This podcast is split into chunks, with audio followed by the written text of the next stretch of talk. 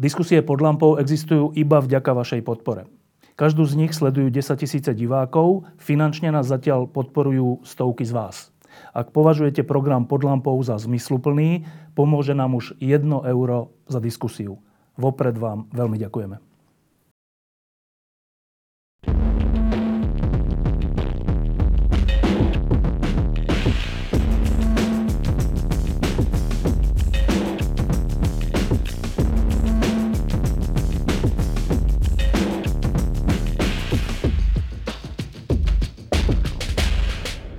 Dobrý večer, Litomyšl. Je 25 rokov od rozdelenia Československa, ale ja teda budem klásť otázky po slovensky. Dúfam, že budete rozumieť. Um, tak téma je Češi pre alebo Češi proti Európskej únii, čo je pre mňa úplne prekvapujúca vec a prekvapujúco postavená téma.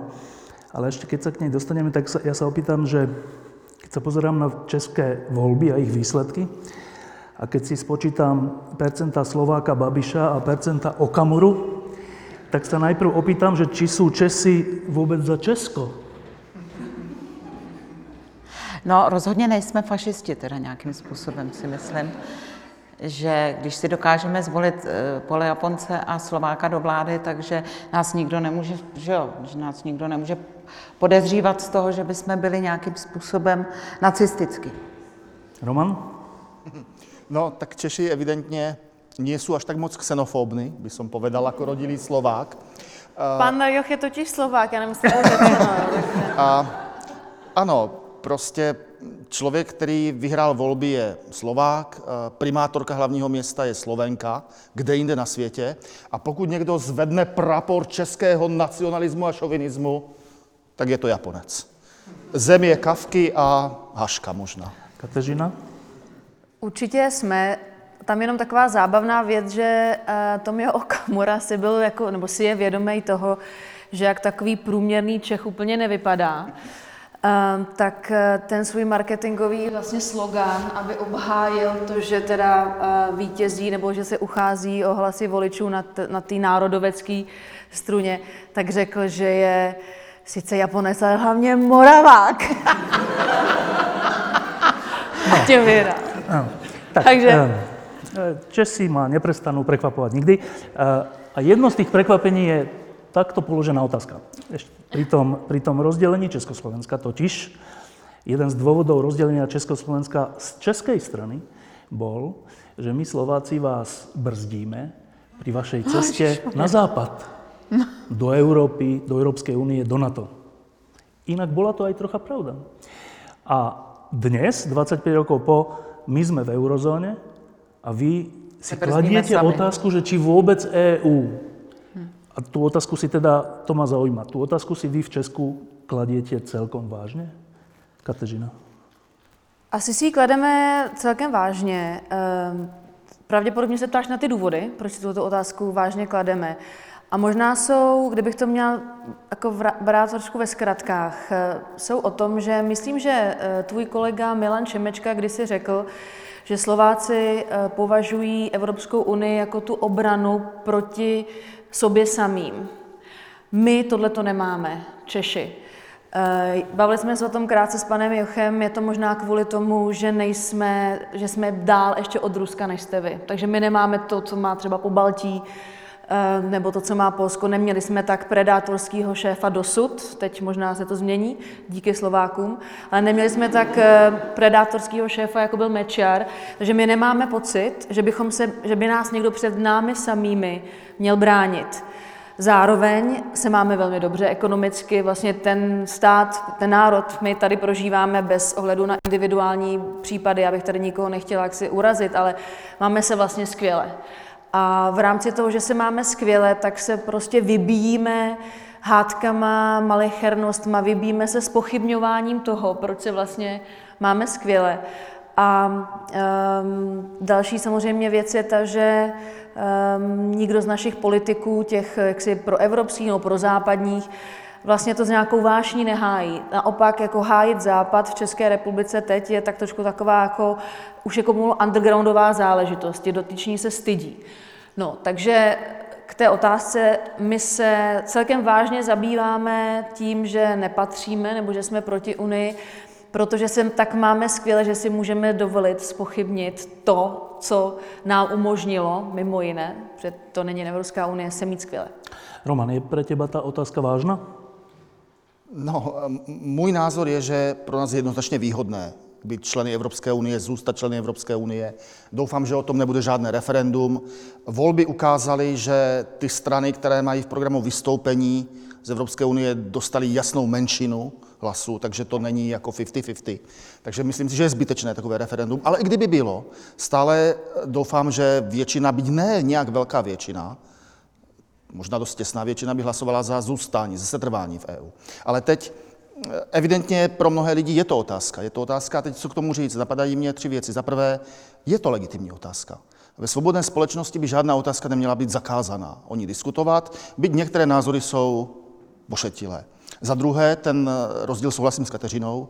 Český průměrný český občan se cítí bezpečně, nevnímá problém Ruska tak jako po Baltí. Za třetí, my jsme měli velice silného, výrazného politika státníka, který otevřeně teď už otevřeně, tehdy zastřeně, říkal, že je dobré z Evropské unie vystoupit a to je Václav Klaus samozřejmě. Všimněme si, ani Viktor Orbán, ani Jaroslav Kačinský nikdy nenaznačili, že by pro jejich země bylo dobré vystoupit z Evropské unie.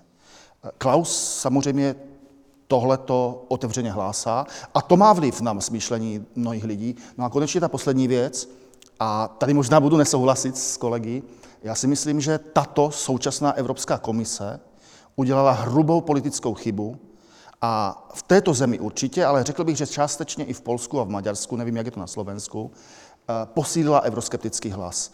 A to tou představou povinných kvót pro migranty uprchlíky. Samozřejmě podle Lisabonské smlouvy má na to právo. Ano, v Lisabonské smlouvě jsme odevzdali eh, kvalifikované většině v radě právo rozhodovat o distribuci azylantů, ale z hlediska politického to byla hrubá chyba. Takže já si říkám, Junckerova komise ztratila Velkou Británii a jako kdyby se snažila euroskeptický hlas zvýšit i v dalších zemích. Kdybych byl eh, cynickým vtipálkem, tak bych říkal, že kdyby Putin chtěl své peníze utratit, tak by nemohl to dělat lépe, než aby koupil některé lidi v komisi, včetně jeho šéfa. Tak, eh, pani Dagmar, keď sledujete túto diskusiu Česku, tohto malého štátika v strede Európy, ktorý rieši, či má byť súčasťou alebo nemá byť súčasťou Európskej únie, či má byť o tom referendum. E, pokiaľ viem, tak prezident dokonca je za, teda súčasný prezident, už len krátko. Tak, e, keď to zvonka pozera, keď sa na tú diskusiu pozeráte zvonka, mm, z Nemecka, z Talianska, od ocikiaľ, čo je to za pocit?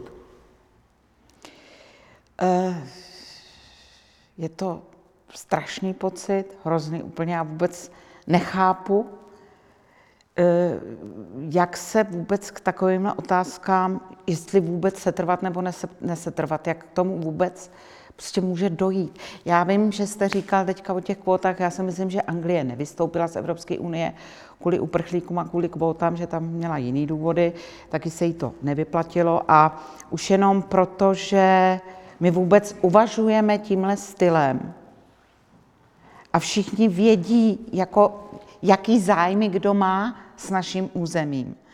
Tak eh, se tomu divím nejenom já, ale diví se tomu všichni lidi, s kterými já se v zahraničí potkávám. Já když někde řeknu, že jsem z Čech, tak já už pomalu, abych chodila kanálama, protože eh, jako to jsou vždycky otázka takové jako divný pohledy. Opravdu seš z Čech a to jako myslíte vážně tohle, to, co eh, já kolikrát ani nevím, co jim na to mám odpovědět, protože podle mého názoru, jak tady říkala, tak prostě nám se vede dobře, my se máme dobře a podle mého názoru není jediný důvod k tomu vystoupení.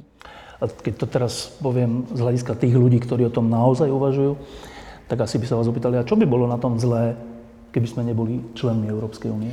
No ona si tady bohužel jako takováhle sorta lidí myslí, že my bychom se mohli stát druhým Švýcarskem v Evropě.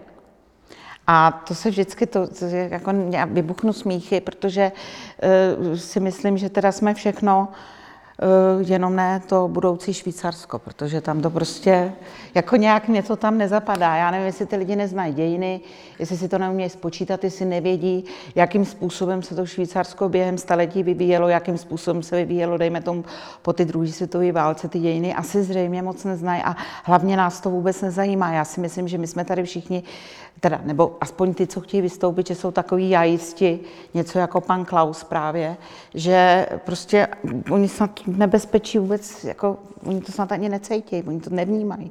Já nevím, já, mě, já prostě, když se na to zvenku kouknu, tak si myslím, že jsme tady teda aspoň ty lidi, kteří o tom uvažují, že to je parta bláznů. Že z vášho hlediska ten hlavný problém prípadného vystúpenia z Európskej únie je hrozba Ruskom? Ano. A to je jediný problém? No jestli máte na mysli uprchlíky nebo podobné věci, nebo... Pre vás, že, že ten hlavný, hlavná vec, pre ktorú ste za to, aby Česko bolo v Európskej únii, je hrozba Ruska? Jedna z těch. Já si myslím, že, že, že prostě my patříme k západní kultuře. My jsme vlastně byli dlouhá, dlouhá staletí, jsme byli e, součástí Rakouska-Uherska. Vlastně, když, když si vezmeme e, historii mezi dvěma světovými válkami, já to beru teda z hlediska kulturního, tak když si uvědomím, jaká kultura tady vlastně v těch mezi těma dvěma 18 až 39, mezi těma dvěma světovými válkami prostě fungovala to židovství, to Německo v nás, Němci v nás, tak si myslím, že tam prostě k tomuhle tomu táboru patříme kulturně a že by byla strašná škoda se toho opět zříkat. Kateřina, hlavný dôvod pre teba, zotrvanie, to je až tak škaredo povedané, hlavný dôvod pre členstvo Česka v Evropské unii?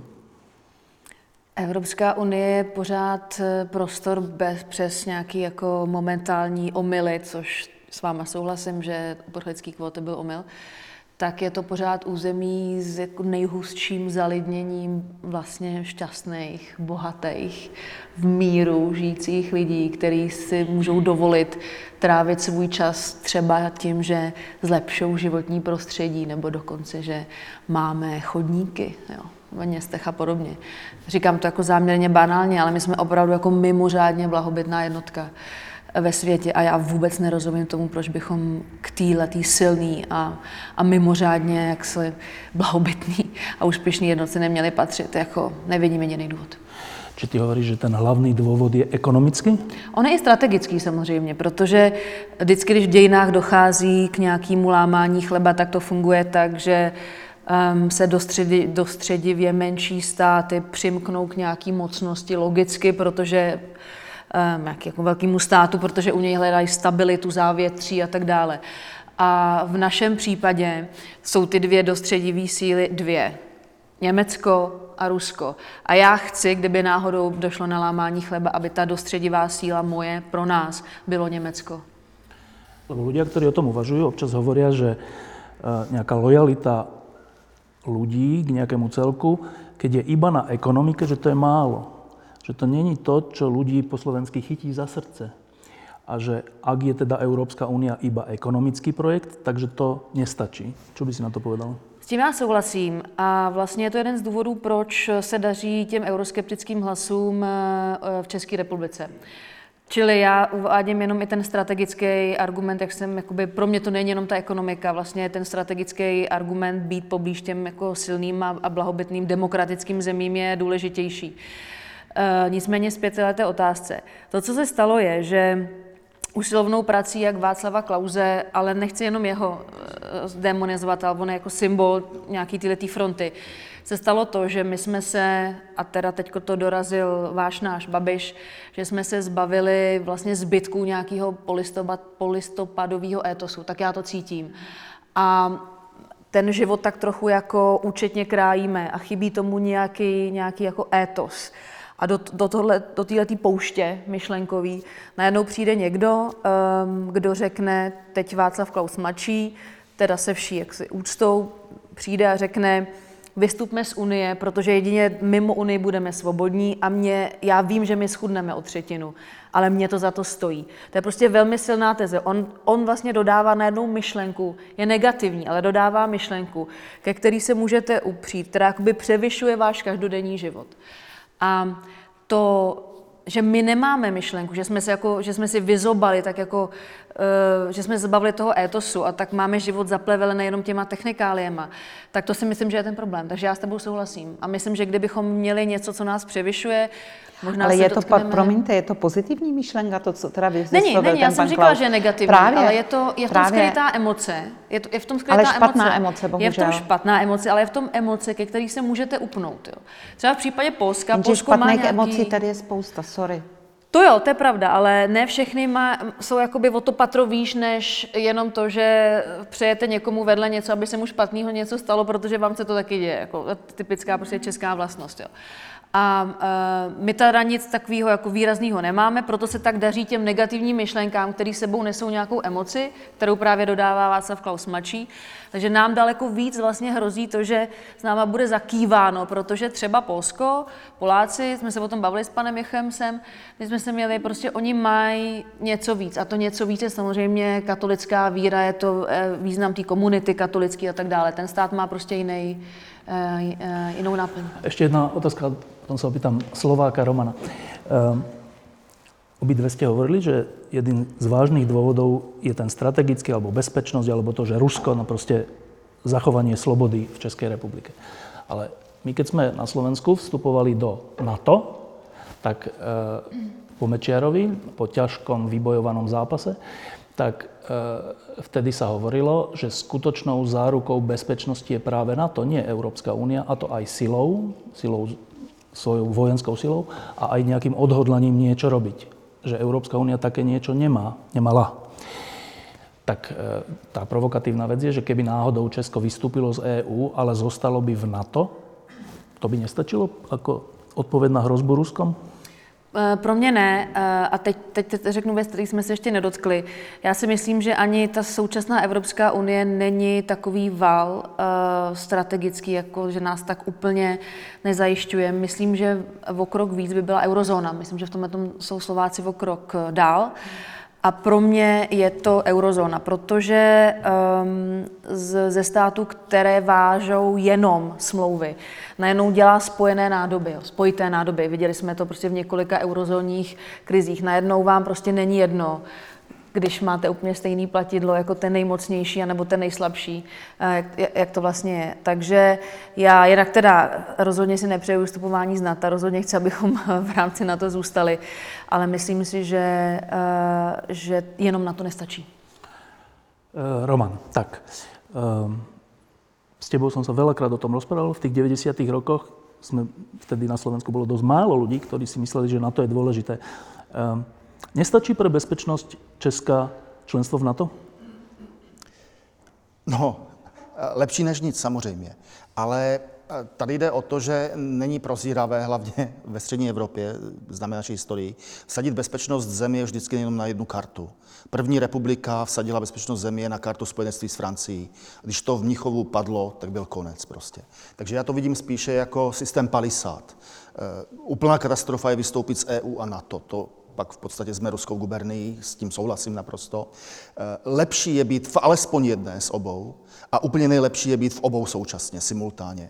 A proč nestačí jenom na to? No, jednak my nevíme, jaký bude další vývoj v Americe. Už tento prezident velice ostře zamával prstem a myslím si, že v této věci měl pravdu. Vy, Evropané jako celek, dáváte na vaši vlastní evropskou obranu příliš málo a možná já nebudu dodržovat spojenecké závazky, když vám bude téct do bod. Myslím si, že takovýto, takovýto budíček nebo studenou sprchu Evropa potřebovala a mnohé vlády, hlavně ty na východní části Evropské unie, to brali vážně, dokonce i země, které nejsou členem NATO, například Finsko a Švédsko. Eh, Putinovi se povedlo, že dvě neutrální země, Finsko a Švédsko, poprvé ve svých dějinách zvažují, že požádají o vstup do NATO. Takže my nevíme, jaká bude budoucnost Ameriky proto eh, je dobře, že je na to, ale nestačí to. No a význam Evropské unie není v tom, že by Evropská, armáda, že by Evropská unie nějak brzo budovala Evropskou armádu. Možná časem se to stane. Ale ten význam je politicko-strategicky. My můžeme vyjednávat, můžeme vytvářet aliance. Kdybychom byli vně Evropské unie, tak bychom teď totálně odhlédnu od toho, že by to bylo pro nás ekonomicky extrémně nevýhodné, tak stejně pokud bychom chtěli mít nějaký vstup na evropský trh bychom museli kopírovat všechno to, na čem se evropské země dohodnou, ale my bychom u toho vyjednávání nebyli. To znamená, takhle máme možnost vytvářet ad hoc aliance, které zvyšují náš politický vliv v Evropě. To, že česká zahraniční politika od vstupu do EU je v tomto velice slabá, to je pravda. Ale to je chyba naše, ne Evropské unie. Ano. Teraz k tomu argumentu srdca. E, pre teba je Európska únia politický projekt, ekonomický projekt alebo dokonca duchovný projekt? No, začal jako všechno dohromady. Je politický, je ekonomický a, a Evropa a, ztrácí svoji duchovní identitu, to znamená civilizačně kulturní identitu. Takže tato třetí rovina, která byla velice silná u otců zakladatelů myšlenky evropské integrace, pomalu, pomalu klesá. A to, toho já lituji, proto taky... Ne všude, bych řekla. No, ne já bych všude, řekla, že u nás hodně, ale já si myslím, že Francie a Německo si pořád takovýhle kulturní a ideologický, ideologickou lásku k té unii drží. Čo ty myslíš teraz? Čo ty myslíš, že to bylo a teraz sa to ztráca? Čo konkrétně? Myslím celý fenomén eh, postmoderny, postmoderní civilizace, která jako kdyby se styděla za naše dědictví. Naše dědictví evropské, myslím, dědictví, bylo dědictvím rasismu, kolonialismu, eh, nechutných válek a měli bychom se omlouvat. Eh, samozřejmě, že bylo dědictví těchto nechutných věcí, ale to bylo dědictví každé civilizace, každé země, každé společnosti. Eh, v každé společnosti jsou lidé zatížení nedokonalostí, takže toto není unikátně západní. Ale zdá se mi, že ta sebekritičnost vůči nám samým je přehnaná v mnohých politických a intelektuálních trendech současné Evropy. A Tady si myslím, že ta horší situace je v západní Evropě než například eh, v Evropě střední. My, my jsme kolonie konec konců neměli, takže nemusíme cítit komplex viny za kolonialismus. A zdá se mi, že ten hlavní argument pro Evropskou unii není emotivní, ale je utilitaristický. Žádná válka mezi Německem a Francií. To je silný motiv, pokud jste Němcem a, a, a, a nebo Francouzem. A za druhé ekonomická výhodnost. Ale chybí chybí tam to mystérium, které ještě bylo po druhé světové válce. Právě jsme porazili nacismus. Právě musíme čelit eh, komunistické tyranii na východ od nás. To znamená, naše identita, co by západní civilizace byla silná. A nyní, jako kdybychom žili v jakémsi postcivilizačním věku, kdy v podstatě na tom, jakou máme civilizaci, nezáleží, protože lidé jsou všude stejní a všude stejně dobří. Což ale já si nemyslím, protože kulturní vzorce chování Eh, ovlivňují nebo u některých dokonce determinují jejich, jejich každodenní společenské, politické, politické návyky, chování. Teraz mi odpověď iba jedným slovom, že pro teba je Evropská unie vecou srdca? Pro mě ještě ano. Ale pokud bych měl mluvit o většině mých studentů, to znamená lidech ve věku 18 až dejme tomu 26 let, tak je věci kalkulu. Politického, ekonomického kalkulu. Pro vás? No pro mě to je jedině srdeční záležitost celý tohle, protože já jsem vlastně eh, byla u zrodu ty unie, že jo? já jsem vlastně v té době už jezdila po světě, najednou se to všechno otevřelo, já jsem prostě měla obrovské možnosti a byla jsem za to strašně ráda, za tu naši generaci, že nám tohleto po tom všem a já jsem vlastně v době revoluce, mě bylo 28, takže já si to všechno strašně dobře pamatuju, jak se nám žilo předtím. A já eventuálně dokážu i pochopit vaše studenty, protože jim to prostě nikdo nevysvětlí, bohužel tady. Ale já třeba žiju v zemi, moje dcera 16 letá se mnou dokáže politicky diskutovat o výhodách a nevýhodách Evropské unie, že mi padá kolikrát brada. Jak ona to emočně prožívá. Proto říkám, že ne všude je ta emoce tak upadlá jako tady. Já si prostě myslím pořád, že centru ty Evropské unie, jako je Německo, Francie, že tam se to prostě pořád ještě bere za běrnou minci toho, že prostě jsme něco dokázali, že jsme tady dokázali něco stvořit, co opravdu pomáhá jednotlivým národům. Ale keď boli volby vo Francúzsku, tak Lepenová sa dostala do druhého kola. No dobře, no ale mala veľa, mala veľa percent prehrala, ale naznačuje to, že ľudia tohto typu, ktorí reprezentujú skôr to, že Európska únia nie, že ľudia tohto typu sú, majú stále väčšiu podporu, alebo tá podpora rastie. Už sú to nie marginálne extrémistické strany, ale sú to, že už hlavný prúd, že už, to, už, už sa to dostáva do druhého kola. No a teraz to, to tiež, to teraz protirečím tomu, čo hovoríte, že to naznačuje, že ešte aj v tom Francúzsku, v Nemecku, AFD a tak, jsou tyto nálady. No tak samozřejmě, tak eh, třeba dejme tomu Merkel v posledních volbách i vlastně SPD, eh, Schulz, tak těm uteklo spousta hlasů právě k takovýmhle nacionalistickým stranám, protože vlastně už i Merkel, i eh, SPD, jejich sociální demokratická strana, vlastně přestala pro některé lidi splňovat takový, to, takový ty náboženský charaktery těch stran, ale já si myslím, že i ta sociální demokracie, i, ta, i ty sociální demokrati, ne, počkejte, CDU a SPD, křesťanští a sociální demokraté, že, mm, že už se od vlastně sociální demokracie už se odklonila od svého programu Schröderem, že jo. Tam prostě, tam nastal takový odklon, že vlastně sociální demokracie trpí vlastně od roku 2002, nastoupila Merkel, nebo kdy? Pět.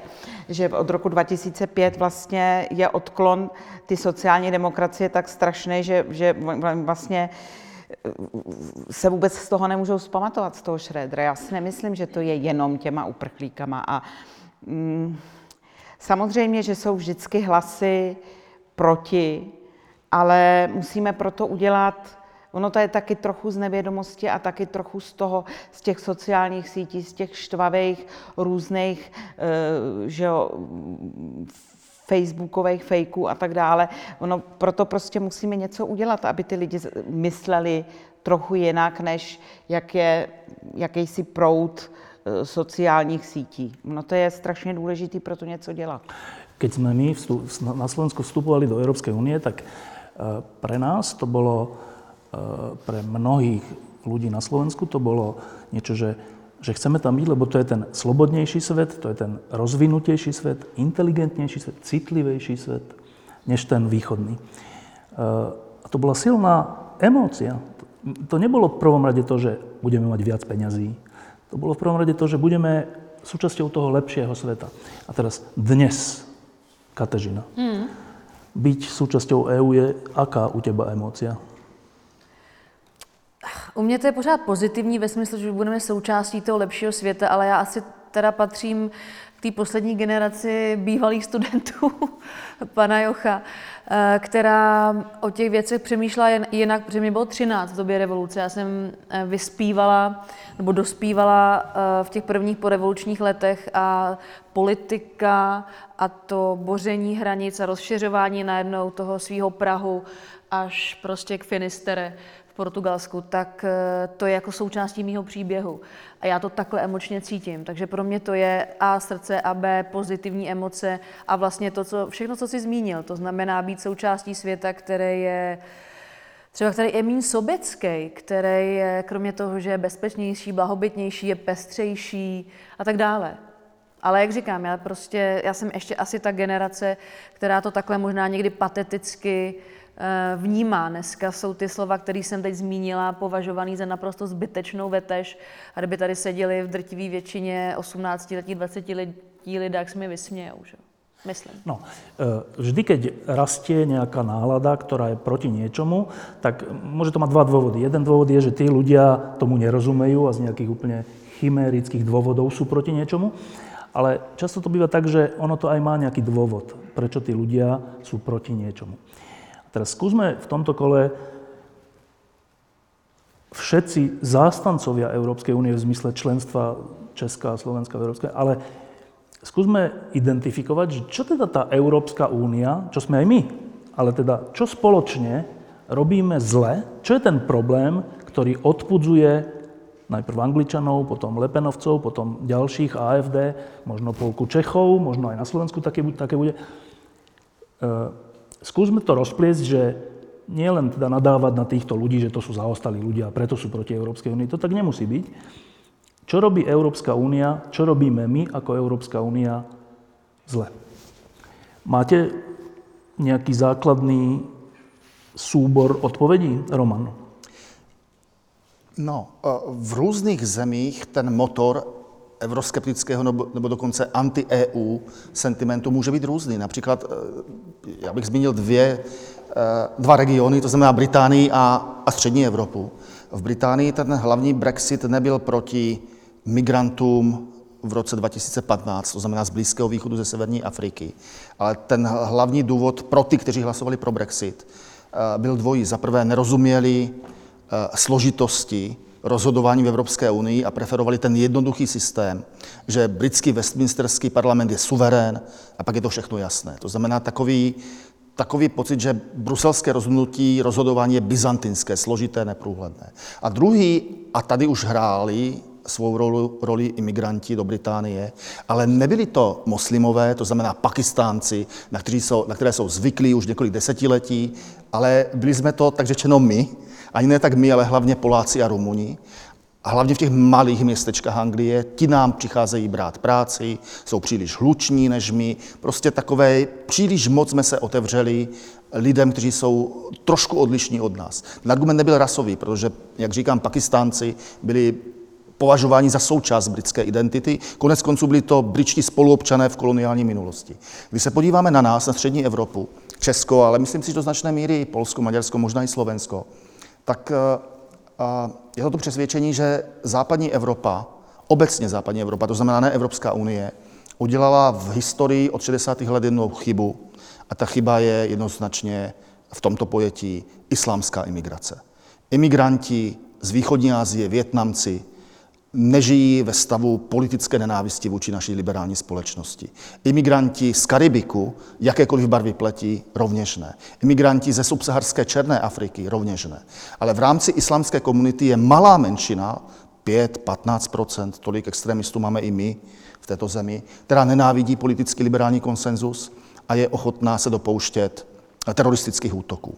A středoevropané si myslí, že Eh, nám teď hrozí to samé, pokud integraci islámské komunity nezvládly tak sofistikované bývalé koloniální mocnosti jako Británie, Francie, tak my nemáme vůbec šanci. A když se na to podíváme na, v tom posledním volebním období, naše české bylo od roku 13, ale od začátku roku 15, to znamená, jsou to poslední tři roky, se po dlouhé přestávce, kdy v Evropě nebyl výrazný teroristický útok, byly takové ty menší incidenty, ale rokem 15 začínají masové útoky, teda útoky, které si vyžadují desítky mrtvých. Takže eh, leden 15 Batak, uh, Charlie Abdo, listopad 15 Bataclan, rok 16, 14. červenec Nice, promenáda Nákladák, Vánoční trhy Berlín. Taky rok 16, rok 17 bychom mohli zmínit Manchester, Eh, divadlo, koncert navštěvovaný dětmi prakticky, vyhozen do vzduchu 40 mrtvých. A eh, v situaci, kdy Evropská unie v roce 15 na tu migrační krizi nezreagovala podle platného, tehdejšího platného evropského práva, to znamená, žadatel o azyl v první bezpečné zemi má požádat o azyl a nemá právo si vybírat svoji destinaci, ale naopak eh, řekla, my máme morální, humanitární povinnost je přijmout tak lidé ve střední východní Evropě si začali říkat, hrozí nám stejný omyl, jako udělala západní Evropa, proto bychom se měli od ní distancovat. Takže já si myslím, že, že ta pivka těch euroskeptiků není proti samotné Evropské unii, ale proti tomu, co vnímají jako až přílišnou toleranci k akceptování toho, co bychom mohli nazvat nepřítel uvnitř našich brán. Že iba, to, iba si to potrebujeme ozrejmiť, že ty teda hovoríš, že chybou Európskej únie v očiach, povedzme, Čechov, bolo to, že v tej utečeneckej kríze 2015 netrvala na tom, že všet, tie 100 tisíce utečencov, nie celý milión, to už bolo potom viac, ale tie 100 tisíce prvé, mali všetky zostať v Grécku, prípadne v Maďarsku. V Turecku. První bezpečná země je Turecko. Ale tam Ture, Turecko není členom EU. Ale... No tak, tak, tak jasně, tak pak v Grécku. tak zastavení na hranici ale ano, s To, to, to, to predpokladá Dublinská dohoda, lenže ano. tá, tá nepredpokladá takú masovú migráciu a teda, teda jednotlivá... Ty si myslíš, že bolo zvládnutelné, že Grécko by zvládlo tie 100 tisíce utečencov na svojom území? Když se ukázalo, že můžou proniknout, tak to povzbuzovalo další. Podívejte, co se stalo po té migrační vlně, když už strany extrémní pravice začaly stoupat, Lepénová ve Francii, Gerd Wilders hrozilo chvíli, že vyhraje nizozemské volby, nakonec to tak naštěstí nedopadlo. Eh, stalo se to, že na začátku roku 16, jednak dohoda s Tureckem, velice důležitá, to znamená, Turecko přestalo je pouštět dál, a jednak uzavření hranice makedonské. Bývalý rakouský ministr zahraničí Sebastian Kurz v podstatě kvůli tomuto postoji eh, vyhrál, vyhrál volby. To znamená, že nakonec, když ta politická vůle byla zastavit migrační vlnu, tak protože nikdo nevěřil řeckému státu, že je toho schopen, tak se to udělalo na makedonsko-řecké hranici. A samozřejmě Makedonci samotní by to taky nezvládli. To znamená, policajti ze všech evropských zemí eh, stojí nyní na makedonsko-řecké hranici. Ano, ale teda ještě raz, že, že eh, ta, ta prvá vlna na ktorú sa potom nabelilo ďalší, ďalšie tisíce, keď sa zistilo, že môžu ísť ďalej, ale tá prvá vlna, ktorá bola spôsobená tým, že v tých utečeneckých táboroch už boli zlé podmienky a nikto na to Čiže nebral ohľad. tie potravinové dávky. A tak, a tak. Takže tie prvé tisíce podľa teba mali byť zadržané v Grécku. Ano, a vrácené do Turecku, včetně finanční pomoci. Ano, zpětně vidíme, že z hlediska Evropy bylo naprosto neprozíravé zastavit eh, finanční humanitární pomoc uprchlíkům v tureckých utečeneckých táborech. To je samozřejmě přimělo k tomu, aby, aby zkoušeli samozřejmě lepší život, což je naprosto lidsky pochopitelné. Ale ta reakce evropská byla neprozíravá v tom, že nakonec stejně se ta vlna musela eh, zastavit, zastavit eh, za použití v podstatě donucovacích prostředků. Za druhé ale to vyvolalo otřes důvěry eh, v myšlenku evropské integrace Evropské unie. A za třetí, což je úplně nejhorší, eh, to posílilo ty strany eh, extrémně šovinistické. Když se podíváme na Okamuru u nás, tak jeho hlavní karta byla protimuslimská. Česká republika nemá žádné muslimy, paradox, ale to, byl, to si myslím v očích jeho voličů ne referendum, ne přímá demokracie. Ale on byl ten největší islamobíce, získal 11%, 11 plus procent. A v momentu, kdy u nás byly volby, tak Evropská unie konsenzem řekla, no ta myšlenka kvót byl politický omyl. Takže Okamuru jsme si mohli ušetřit. Eh, Kateřina, byla to chyba eh, přijat ty prvé 100 tisíce utečenců nielen v Grécku, ale pustit jich dále? Já vůbec nevím, já vůbec nevím, jak by se to řešilo jinak. Eh, jestli se dobře pamatujeme, tak eh, to slavné rozhodnutí eh, dnes teda hodně napadaným Angry Merklový, ať tedy ti uprchlíci jdou dál, přišlo ve chvíli, kdy jsme si všichni mohli dívat v televizích, eh, na svých monitorech o tom na, na, na prostě řeku lidí, která proudila rakouskými dálnicemi, těma rakouskýma dálnicemi, který vši, kterýma všichni jako jezdíme na hory, nebo jako většina lidí. A hrozila tam naprosto jasná lidská katastrofa, humanitární no, hlavně nehody Orbán a tak dále. o to tu, tu Merkel požádal. Že jo? Orbán jí o to poprosil, ať si je tam veme. Ona řekla, my to zvládneme, co taky mohla jinýho jako státnice říct. Oni z toho dneska všichni vinějí, že to udělala, ale tenkrát nic jiného. Prostě nešlo nic jiného udělat. Já s tím souhlasím. Já jsem chtěla říct, že co vlastně Pardon, jinýho, co jiného ta Merková mohla dělat, že, se to hrozně kritizuje. Eh, z mýho pohledu se staly dvě, dvě chyby, nebo z mýho pohledu, to je prostě, to je zjevný, že ta chyba za A byla to, co zmínil Roman Joch, a sice výrazný omezení, ne teda jenom Evropské unie, ale právě ze strany OSN, těch potravinových dávek a peněz eh, Libanonu a tak dále, Jordánsku do uprchlických táborů. A potom, potom ta debata o kvotách. No. To prostě e, způsobilo ohromný šrám na pomezí východ-západ. Bylo to rozhodnutí v tomhle tom smyslu v zásadě utilitární Junkra, který to slíbil Rencimu a tak dále. A, a vlastně to prosadil na sílu v těch jednotlivých ministrů vnitra. Samozřejmě, že ve finále ano, se k tomu přidal Tomas de Maizière, ačkoliv dlouhou dobu byl pro, proti německý ministr eh, vnitra v té době, přidali se ostatní, protože chtěli být solidární s Merkelou, takže jakoby ta kadence věcí má nějakou logiku, ale eh, jakoby politický rozhodnutí, strategický a vlastně i psychologický, to bylo velmi špatný. A bylo to jenom kvůli tomu, že Juncker se rozhodl, že te v, té, v té chvíli považoval za maximálně správný právě Řecku a Itálii pomoct tím, co, jak oni si řekli, že si tu pomoc představují, protože by to sami nezvládli.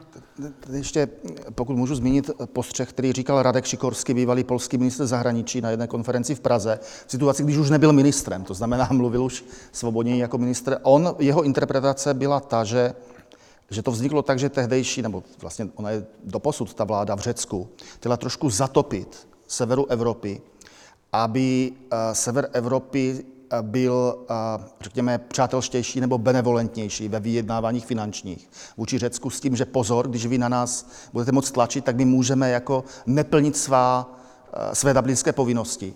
To znamená, že první země je ta země, kde se registrují azylanti a, a my je pustíme dál. A pak se to všem vymklo z rukou. To znamená, neměli bychom opomenout takový, takový ten podraz, který v podstatě na začátku záměrně udělala řecká, řecká vláda. Nebyl to první podraz. Víme, že Řecko v minulosti falšovalo svoje Itálie statistiky. Ve hře, že jo? Tam byly Itálie plný, taky, plný břehy jasně, Itálie ano, a vše. Vlastně tam se to, taky ta Itálie byla taky úplně v háji s těma uprchlíky.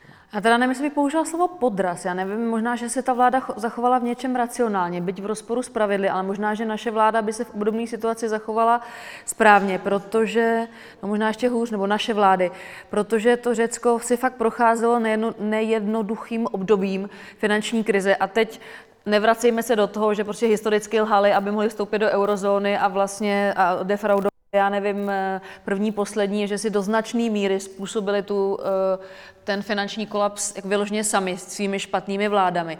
Ale prostě v tom roce 2015 to byla země, která um, skutečně jakoby řešila velký ekonomický problém. A ve chvíli, kdy se tam nabalilo sta tisíce lidí a řekové řekli, hej, my fakt nemůžeme, nás je prostě 8 milionů, máme vládu, která má jenom takovouhle kapacitu, my nemůžeme řešit dvě obří krize paralelně, tak Němci, Lucemburčani, my všichni řekli, dublinský pravidla, čau.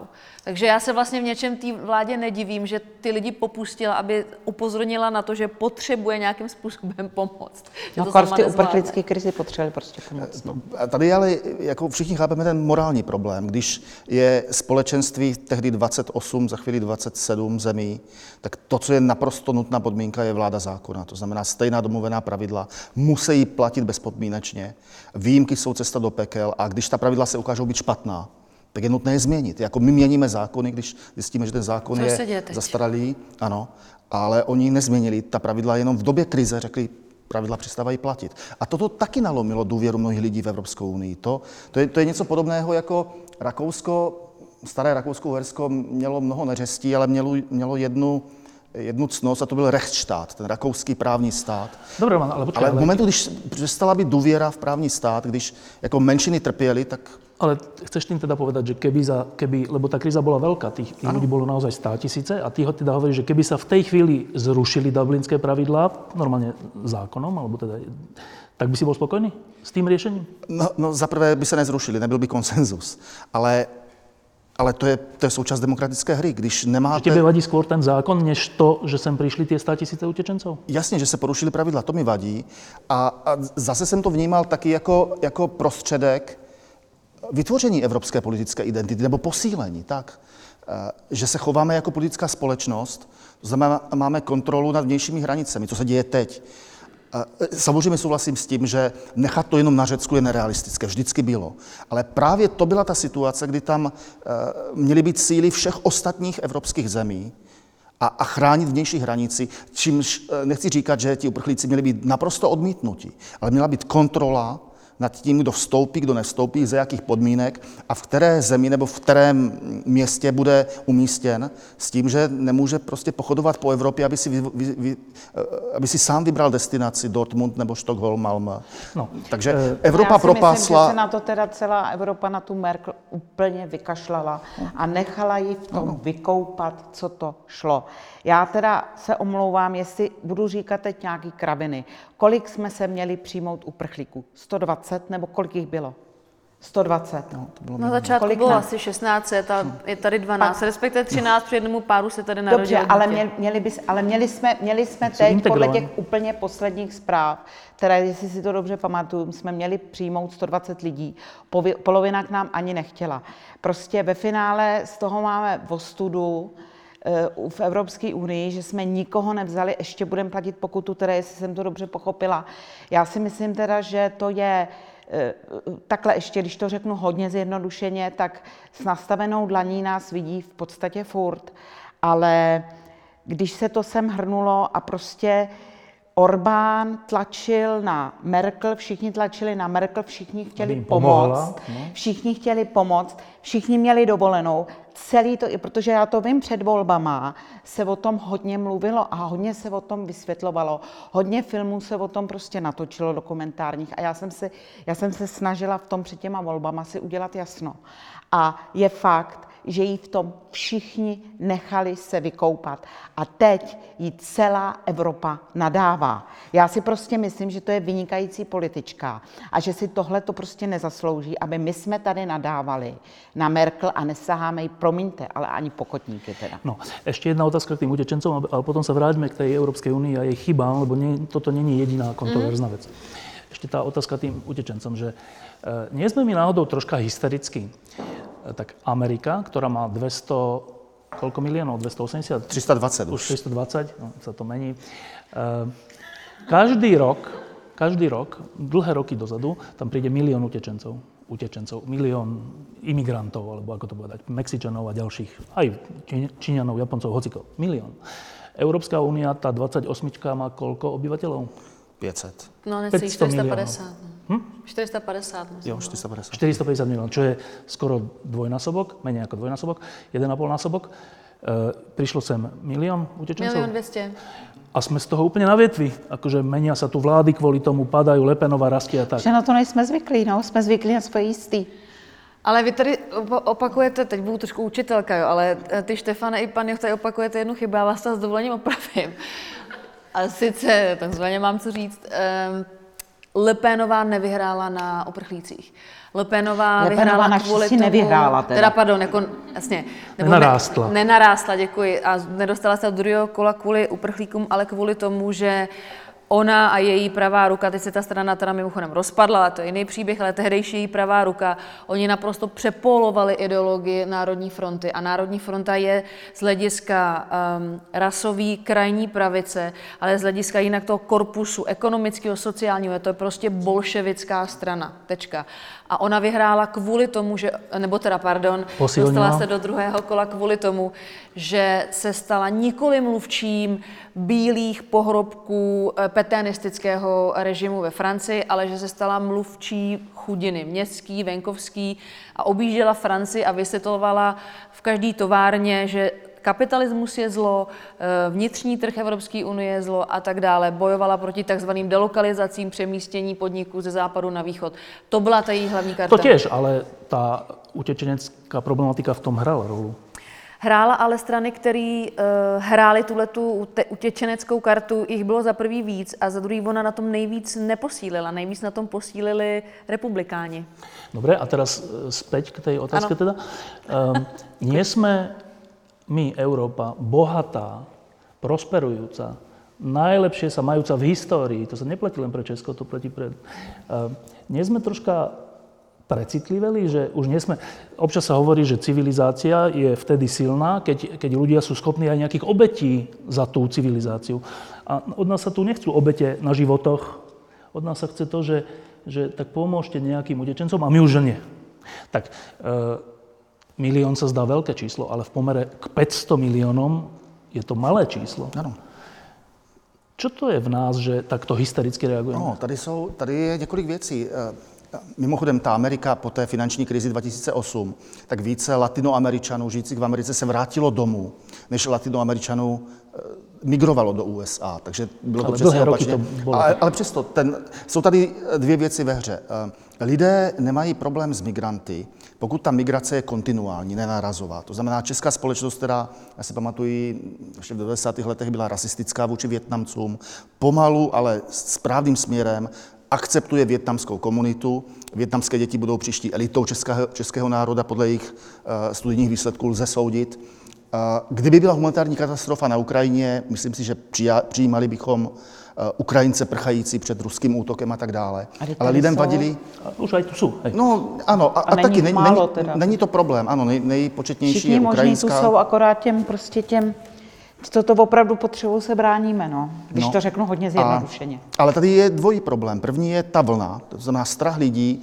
Jako politická společnost ztrácíme kontrolu nad svými hranicemi. Právě ta emoce, to znamená princip.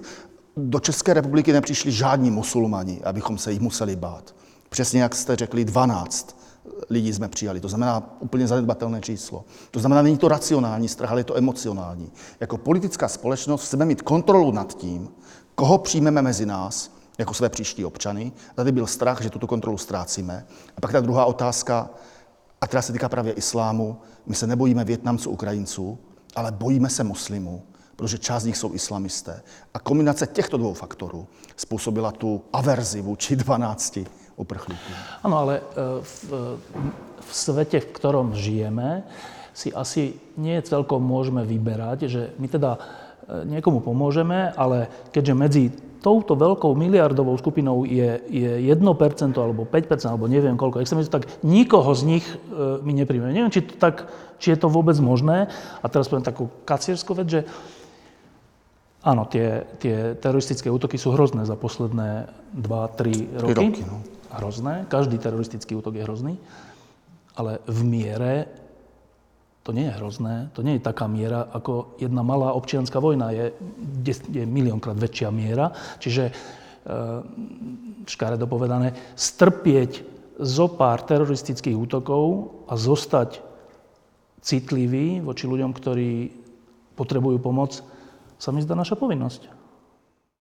No, Hlavně ty teroristické to... útoky, tady si myslím teda samozřejmě, že se to těm, tím islámem, že se to lidi víc bojí, ale já si myslím, že s terorismem tu žijem dlouho. Že to ne... No. Dokonce teď jsme na tom líp, když se podíváte na čísla, tak v 90. letech umíralo ročně na teroristické útoky víc lidí než teď v Evropě.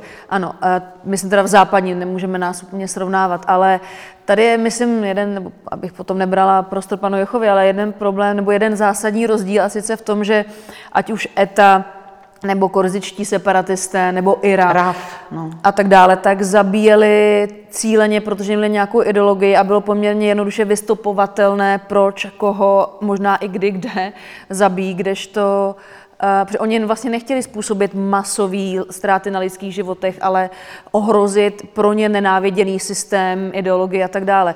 Když to prostě problém uh, islámského extremismu, těch teroristických útoků motivovaných islámem, jsou naopak v té povšechnosti, v té obecnosti a v té nediskriminaci hmm. obětí a na nejvíc chtít zabít. No, plus samozřejmě jsou ty otevřené hranice, tak jenom v tom si myslím, že je ten velký rozdíl, že se to jako jednoduše řekne, musíme to, jako musíme to zvládnout. Já si myslím, že to musíme zvládnout, ale um, to riziko v něčem je, je větší, protože jako méně jako chytnutelné, méně uchopitelné, méně jako ohraničené, územně, že jo, časově.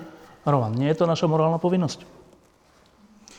V demokratické společnosti musíš o tom ale přesvědčit politickou diskusí voliče. A tady voliči měli dojem, že je to diktát, že je to prostě uvalené na nás jako povinnost. Protože se jim to nevysvětlilo podle mě dostatečně. Ano, jasně, může to být tak selhání. Nevím, jestli to naše povinnost. Povinnost je pomáhat, určitě, to bych řekl. Ale pomáhat můžete různými způsoby. Za milion euro eh, ve Švédsku nebo v Německu zajistíte vzdělání a ubytování menšímu počtu lidí než za tu samou částku v Egyptě, Libanonu, Jordánsku. To znamená, alternativní možnost je prostě vybudovat pro ně infrastrukturu v bezpečných zemích Blízkého východu, což pravda, pokud bychom si to měli říct otevřeně, znamená de facto rekolonializace, evropská zpráva, jaká byla uvalena na Kosovo, někdy na Bosnu, nad části Blízkého východu. Ano, to, je, to by bylo taky naplnění naší morální povinnosti, Možná by bylo ještě náročnější než přijetí imigrantů. Roman teraz povedal, že, že o tom treba ale, že pomoct treba, ale treba o tom presvedčiť verejnosť, tým úplne súhlasím. V Nemecku, kde ich prišlo milión, vyhrali strany, ktoré boli za. To znamená, to je úplne neuveriteľná vec, že my tu v tejto našej východnej Európe, strednej východnej Európe, e, nemáme utečencov a dostávajú 10 a x percent hlasy ľudia, ktorí sú proti utečencom. V Nemecku, kde ich majú milión, vyhrali s prehľadom strany, ktoré boli za pomoc. A teraz, čo to hovorí o Německu? E, tak za prvé si myslím, že si Němci prostě prošli ve svých dějinách e, obdobími, za který se prostě nutně musí stydět. A vůči, vůči Evropské unii, vzhledem k tomu, že to je jeden z vůčích států Evropské unie, si jsou velmi, ono to asi teďka z nějak blbá fráze, ale já si myslím, že oni jsou si velmi vědomí eh, ty svoji úlohy pomáhat. Oni prostě chtějí pomáhat. A navíc jako tam po druhé světové válce, když prostě nebyl chlap na práci, tak tam přišli Turci, Italové, že přišli tam ty lidi na práci a ty si tam prostě zvykli a oni jsou na tu multispolečnost, na tu Různost. různorodost těch e, národů, oni si tam prostě zvykli, stejně tak jako v té Francii, Anglii, jak říkal pan Joch, tak um, v Anglii vadějí víc Rumuni a Bulhaři než Pakistánci a Indové, že jo? takže Samozřejmě, že i v tom Německu jsou si vědomí toho, že to může být nebezpečný, taky tam je ta, eh, ta, to policejní sledování, tam se vlastně doteďka poved v úvozovkách jenom jeden. Já vím, že to bylo strašný s tím nákladákem do těch vánočních trhů najet a udělal to člověk, který čekal na vyhoštění, který ho prostě jako uprchlíka nepřijali tak prostě sebral nákladák a najel do lidí, což udělala Olga Hepnarová taky, že jo, před lety. Ale e, Teďka zrovna zase odchytli někoho, kdo doma stavil bombu. Jako vyžaduje to samozřejmě daleko větší napětí v té společnosti, aby se někde něco nestalo, ale já si myslím, že ty lidi se tam cítí v bezpečí. Teď já bydlím ve vesnici, která má tisíc obyvatel, e, za tři kilometry dál je další vesnice, která má, dejme tomu, já nevím, asi, nebo takový malý městečko, 17 tisíc obyvatel a vlastně na tom okraji směrem k nám bydlí 500 uprchlíků rodiny s dětma, i mladí muži, jak se říkalo, že sem teda jdou dělat tu válku. A já si nejsem vědomá něčeho, že by se tam dělalo něco špatně. Prostě ty děti chodí tam do školy, jsou tam integrovaný. Eh, já nevím, no, prostě se ty lidi snaží, protože víme, že eh, prostě těm lidem se asi zřejmě nevedlo dobře, když k nám přišli. Já to nedovedu jinak vysvětlit. Já, já, já si prostě myslím, že eh, tady se hodně operuje právě s tím strachem z toho islámu a, a z toho, že ne všichni jsou teroristi, ne všichni prostě eh, chtějí dělat jenom to špatno, prostě chtějí pomoct ty lidi. Já, možná, že to zní ode mě naivně, ale já si prostě neumím pomoct. No, já ja som pred asi dvoma rokmi robil rozhovor s kardinálom Schönbornom, to je taký významný kardinál, jeden z najbližších ľudí pápeža Františka. On je teda kardinál vo Viedni a je zaujímavé, že on pochádza v skutočnosti z Česka a bol teda, keď, bol, keď boli vyhnaní Nemci z Česka, tak on bol jeden z tých, ktorý našiel útočisko teda v Rakúsku. A e, som sa s ním rozprával o, takej, o takom zaujímavom jave že my tu v tejto našej strednej a východnej Európe začíname hovoriť, ako keby my sme boli tí pôvodní Európania v tom zmysle hodnôt, v tomto zmysle civilizačných hodnôt, kresťanských hodnôt a tak. A tam ten západ je už len ten konzumný. A keď som o tom hovoril s týmto Schönbornom, tak on hovoril, že no ale všimnite si, že, všimneme si, že fakty. Že keď treba pomôcť, tak ja, Schönborn, idem na, na železničnú stanicu do Viedne a vidím tam tisíce ľudí, ktorí pomáhajú tým utečencom. A ja, Schönborn, sa pozerám na moje rodné Česko a pozerám, že tam nemajú nikoho ani nechcú nikomu pomôcť. Tak kto je menej kresťanský? Kto je viac konzumný? My, Západ, alebo vy, Východ? Tak kto, Kateřina? Tak jak si položil tu otázku i s tím příkladem, jak je nemožný neodpovědět jinak, než že víc konzumní jsme my a méně konzumní je Západ. Um, v něčem jo, eh, ale myslím že to je jakoby eh, vývojová fáze. Tedy um, my jsme zase ve zkratce, my jsme tady 40 let žili s tím, že jsme si nemohli všechny ty cingrlátka, ty mídla fa, prostě ty bezvadný fára, ty bezvadný dovolený, že jsme si nemohli dovolit. A zatím to západ ano. A my to prostě doháníme. My furt ještě jsme opojení um, tou možností toho konzumu ale bohatném. A je pravděpodobný, že až se dostaneme na nějakou úroveň, a teď já nevím, jestli to bude úroveň 85% HDP průměrného západu Evropana a tak dále, nebo 95, ale až se dostaneme na nějakou úroveň a trošku se nabažíme, tak si myslím, že se vrátíme um, trošku jakoby sejdeme z tohle toho patra a budeme se zajímat o věci, o kterých jsem vlastně já mluvila na začátku, o věci, které trošku přesahují to, naše každodenní stýkání a potýkání a čemu bychom dali nějaký dlouhodobější obsah. A Západ má tenhle ten konzum za sebou nejenom, nebo částečně, jako já nechci, aby to nějak fatalisticky, ale Západ se tím a za A mohl nabažit už v té době, za A a za B. Některé země se naopak začínají mít hůře, jako relativně vzhledem ke svým minulým dějinám. Německo donedávna vlastně se mělo relativně hůře než v době německého ekonomického zázraku po druhé světové válce. A tudíž si mohou dovolit nebo hledají tu útěchu, nebo hledají tu, to, ten vyšší smysl toho života ve věcech, které právě nejsou ten konzum. A je to ta pomoc křesťanská. Roman, předpokládám, že ty budeš mít jinou odpověď. E, je teda Západ konzumnější, alebo naopak citlivější jako my? Já bych řekl, že to je stejné. Teda míra konzumu. O citlivosti to je jiná otázka. A co se týká konzumní společnosti, pokud bych měl mluvit přímo o české, tak si myslím, že, je, že žádný kvalitativní rozdíl dejme tomu, rakouské tady není.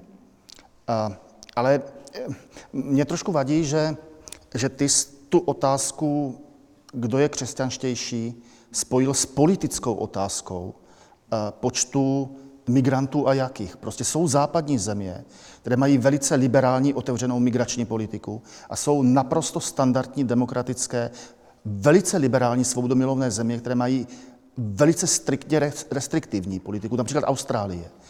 Zdá se mi, že to je otázka například otázka daní. Neexistuje křesťanský názor. Zda více křesťanské jsou vysoké daně nebo nízké daně. Křesťané můžou s čistým svědomím podporovat tu nebo onu podobu, že jo, protože eh, obojí je kompatibilní s křesťanstvím. A zdá se mi, že otázka, které migranty a v jakém počtu přijmeme, je, je srovnatelná. Je to kvant, kvantitativní, ne kvalitativní otázka. Ale Legitimní jsme si politická. přece mohli vybrat, koho, a, koho si chceme. Jasně, ale já teď mluvím obecně. A a jak říkám, jak jsme se o tom bavili před chvíli, ta, ta forma pomoci, ty formy pomoci můžou být různé. Nemusí to být jenom jedna konkrétní pomoc. Takže myslím si, že... Máš dojem, že my nějak že, velmi chceme pomáhat nějakou jinou formou? No já si myslím, že bychom měli. Já jsem ji Ale že či, to, či se to nějak prejavuje? Velice málo, velice málo. No, ale to je potom, ta, to za... je potom ten důkaz, že toho rozdílu.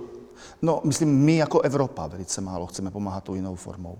My nyní Evropané jsme rádi, že jsme koupili Turecko, že jsme Erdoganovi dali hodně peněz, z, za, jakože oficiálně pro chudáky uprchlíky a všichni víme, že část skončí v rukou e, současného tureckého režimu a jsme rádi, že on nepouští další migranty. To znamená, my Evropané jako celek jsme pokrytečtí a v tomto nevidím nějaký kvalitativní rozdíl mezi námi a Rakušany například. No, ale to, aby jsme neutěkli od toho rozdílu mezi, mezi Západom a námi, že, že e,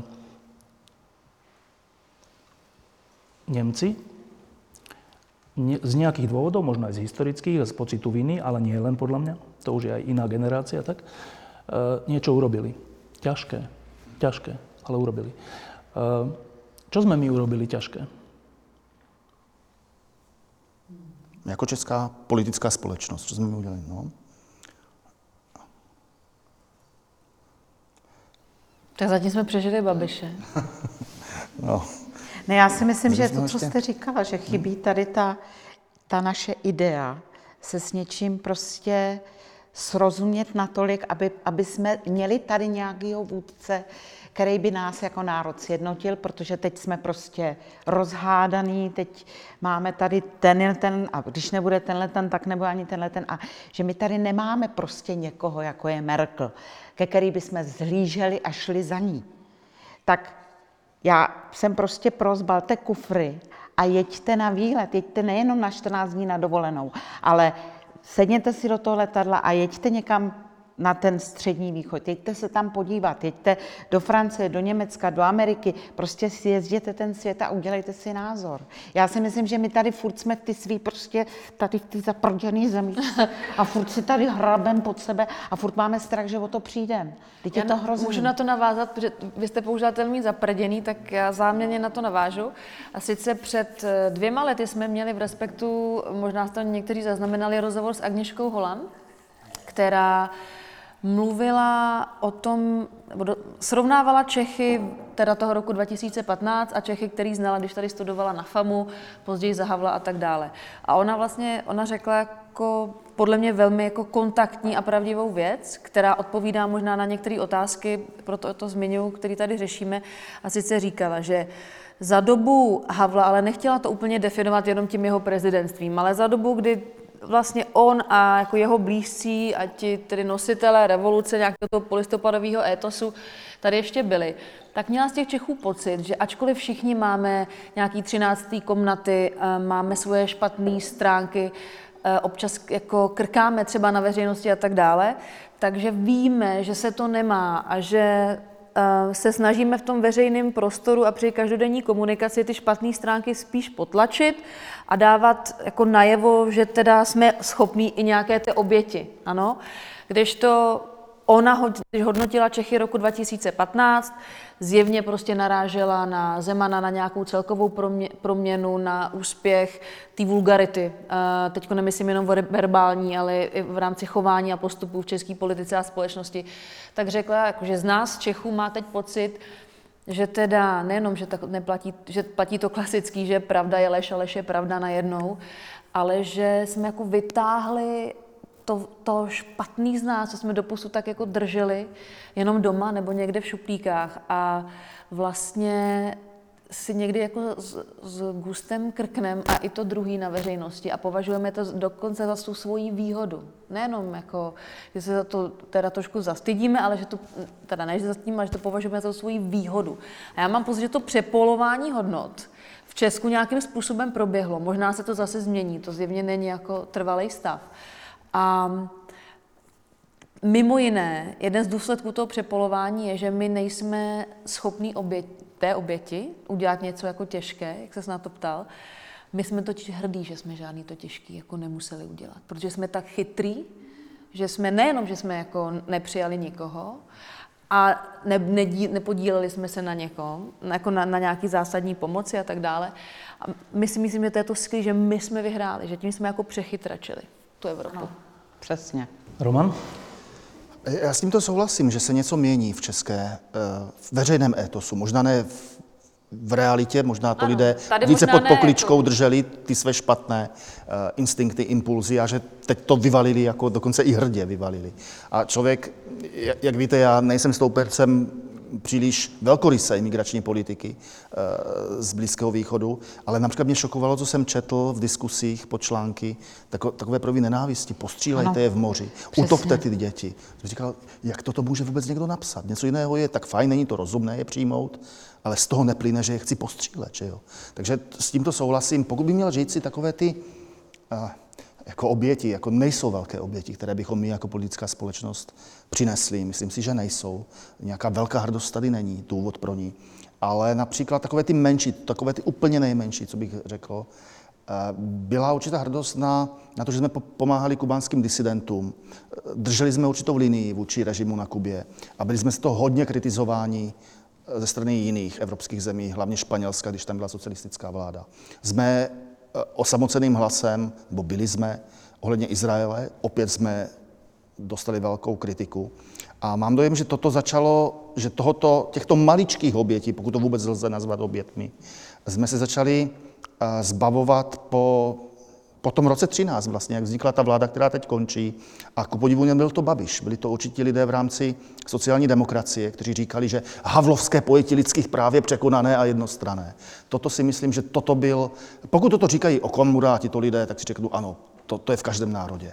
Ale pokud to říkají prominentní politici a intelektuálové ze strany, která je jedna ze dvou největších, to je nebezpečné. Ještě horší věc, já jsem si všiml teda zo Slovenska, to jsem se až já hambil, byl ten ospravedlňujúci list čínskym komunistom. No, ano. Čo som si hovoril, že to není možné. Že to není možné, že, by, že toto hrdí Česi urobili. A teda otázka je, že My jsme to bolo kvôli, kvôli tomu Dalaj Lamovi, že čo sa to stalo?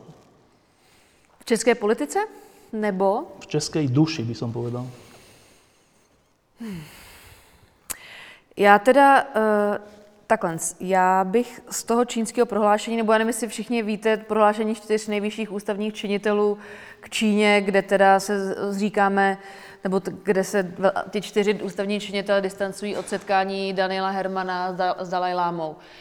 Um, já si nemyslím, že to je věc, která nějak prorostla do české společnosti. Odtud vlastně pozitivně čerpám nějakou, mimo jiné, odtud čerpám nějakou naději, protože když tady byl eh, v Praze si tím King na návštěvě a mm, celá Praha se zahalila rudými vlajkami, dokonce komerční prostory najednou vystřídali prostě prapory eh, český vlajky a, a čínský, čínský vlajky vedle sebe, tak eh, v Praze bylo docela dost demonstrací proti tomu. Eh, docela dost institucí se bránila tomu poměrně bezprecedentnímu zásahu tehdy policie, která napochodovala třeba na akademickou půdu, nebo která strhávala malinký tibetský vléčky z soukromých eh, domů z oken.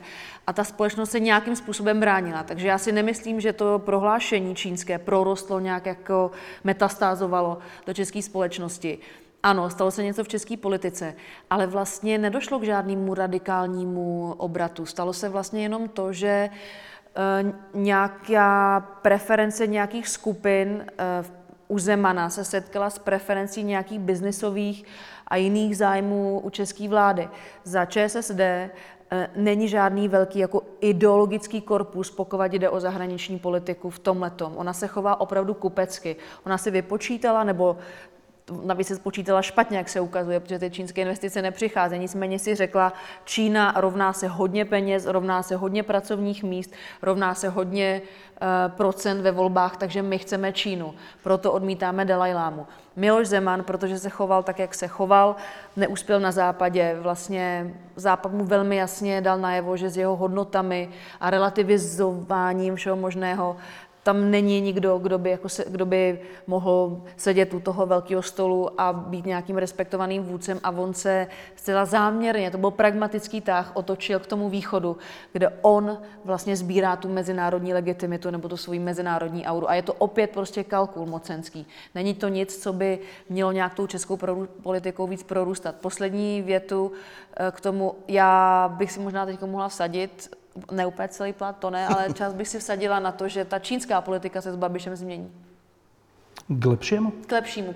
Ale ne kvůli tomu, že by Babiš byl, byl prostě obdivovatel Dalajlámy, ale kvůli tomu, že se chová stejně vlastně kupecky, pragmaticky a on nevěří Číně. On, ne, on prostě, jemu byla ukradená továrna komplet v Číně, uh, udělal s ní jako několik špatných zkušeností, nerozumí té kultuře a tak dále. Uh, mimochodem, to teda vám teda možná něco prozrazuju, ale za týden o tom budu psát do Respektu a zrovna dneska jsem, dneska jsem psala budoucímu premiérovi sms protože jinak nekomunikuje, jestli uh, hodlá změnit tu čínskou politiku. On odpověděl, že ano. Ukradli továreň? Mhm, ukradli mu továrnu, no, před několika lety. No. Stane se. To, co on dělá běžně tady, tak to se mu stalo v Číně. No. no e, teraz sa dostaneme k tej úplne poslednej, posledným minutám, ktoré budú o tom, že čo môžeme my, Česi, Poliaci, Maďari, Slováci urobiť, aby sme si našli to srdce k Európskej únii a čo by mala Európska únia, Nemecko, Francúzsko, Európska komisia urobiť, aby našla naopak naše srdce. Ale ešte predtým. Je nejaká otázka? Václav Hojot, evangelický farář v Litomyšli. Já nemám otázku, ale spoustu takových eh, názorů, který bych chtěl povědět, tak nevím, až toho bude moc, tak mě vemte slovo. Toho je už moc teraz, ale čiže krátko, krátko. Eh, když vidím tu otázku, tak si říkám, jestli to není spíš otázka, co my Češi jsme vlastně zač. Jo? Já ty poslední dva roky si to říkám, co jsme zač. Část života jsem prožil za bolševiku, eh, tak jsem si říkal už tehdy, co jsme vlastně zač. Pak přišla nějaká doba po té sametové revoluci, kde se mi zdálo, jako by jsme začali být lepší. A teď mi to připadá, že jsme ještě horší než za bolševiku. A co mě teda hodně mrzí, že eh, v té politické reprezentaci není nikdo, kdo by nás k něčemu hodnotnému, hlubokému vedl. Hrozně se stydím za to, jak se všichni politici vozili po paní Angele, dokonce i tady v Litomyšli s některýma lidma jsem se na tom neschod. Eh, z našich politiků nikdo nesahá ani pokotníky. Jo? Já nevím, co by my jsme dělali na jejím místě. Vůbec si to nedou představit. A ty... Hmm, pan Jo, když říká, že je samozřejmě dobrý nebo možný pomáhat i jinde, ale my jsme to stejně nedělali. To vůbec Češi na to nemyslí, že by... Hlavně se muselo že začít by, dřív a ne až nám klepou na dveře, a e, já teda Něme, Němců si velmi vážím. Oni prošli něčím hlubokým, prošli prostě pokáním. To e, Češi nevím, jestli vědí, co to je, protože máme velký problém s vyhnáním Němců. Tři miliony svých občanů jsme vyhnali. Dodnes, možná jsme na to hrdí, ve škole se neučí, že je to naše vina, kterou bychom taky měli nějak odčinit. Jo. A myslím si, že za některé věci budeme potrestaní, že se nám to vrátí. Ta neochota k milosrdenství, která se ukázala před dvěma lety, byla prostě obrovská, za to stydím. A říkal jsem si, co vlastně, co se to stalo. Děkuji. Dobre, ano, děkujeme, čiže to bereme jako poznámku. A je nějaká otázka? Ano, ty dvě vzadu a potom už bude posledná otázka. Ano. Já bych se chtěl zeptat eh, na takovou otázku. Eh, co je, jaký je váš názor na eh, současný takový nebezpečí, co se týká genderové ideologie? Protože o tom tady nepadlo vůbec ani slovo. Dobré, a můžeme dát hned druhou otázku? No a já jsem se chtěl zeptat, vy jste tady hovořili o Evropské unii, jaká je teď. A mě zajímají trendy, jak podle mě třeba ULBek nebo já nevím, třeba i Chestertonovi vize ze 30. let, jak bude Evropa vypadat takhle, jak se bude vyvíjet. 200 mateřských školek ve Vídni, kde se učí Korán, můj roz, já to skončím, můj rozhovor před 11 lety s tureckým poslancem, pozorovatelem u Evropského parlamentu. Ptal jsem se ho, vy jste hrdý národ, jak to s váma bude v Německu, jsou vás tam 3 miliony. On říkal, z nás rozhodně Němci nebudou, mladí se už neučí německy. Dobre, takže dvě otázky. Začneme tou genderovou. Je a nakolko e, táto otázka problémom Európskej únie? Ehm, Kateřina. Ježíš, zrovna já jsem na to hrozně slabá, na gender a nějak, ačkoliv by se mě to asi mělo dotýkat, tak se mě to nějak zvlášť nedotýká zatím. Um, ta snaha, jestli, jestli gender ideologii nebo spíš gender politiku, jestli, je, jestli je to myšleno tak, že jestli snahy za zrovnoprávnění platů žen na stejných pozicích ve firmách, anebo Eh, zajištění vyšší účasti, ideálně paritní eh, počtu žen v politice nebo ve firmách. Jestli tohle to považujete za jakoby, tu, tu ideologii, tak já si myslím, že to je dobře. Eh, ne, že vy to za to považujete, ale já si myslím, že ta snaha za, za zrovnoprávnění žen ve společnosti, ať už platově nebo v politice, je dobře. Můžeme se bavit o tom, jak by třeba vypadala česká politika nebo prezidentská volba, kdyby nevypadala tak, jak vypadá teď. To znamená, že se o to uchází jako devět super egg, jenom mužských a tak dále. Uh, rizikem této politiky je prostě, že často plodí oběti nechtěný. A do debaty se nabalují věci, které by, který by součástí té debaty nemělo, neměly být nebo neměly by, být, neměly by to docházet k těm obětem. Abych to řekla srozumitelně, zkrátka dobře, Um, pak, když hledáte nějakou ženu, nebo ano, ženu na nějakou pozici a zrovna žádná schopná není, tak by jenom to, že je žena, nemělo být to kritérium, proč tu pozici nakonec získá. Zhruba tak. Roman?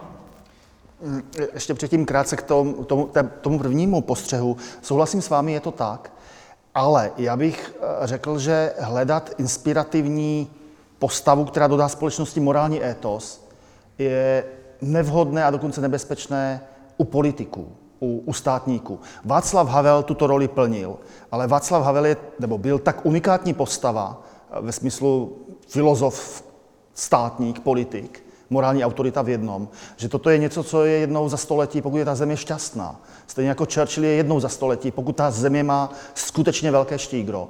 Ale normálně morální autority by pokud možno neměly mít moc státu, protože pak je to nebezpečné. Takže souhlasím s vámi, toto tady chybí, ale nepřál bych si, aby to byl politik nebo státník.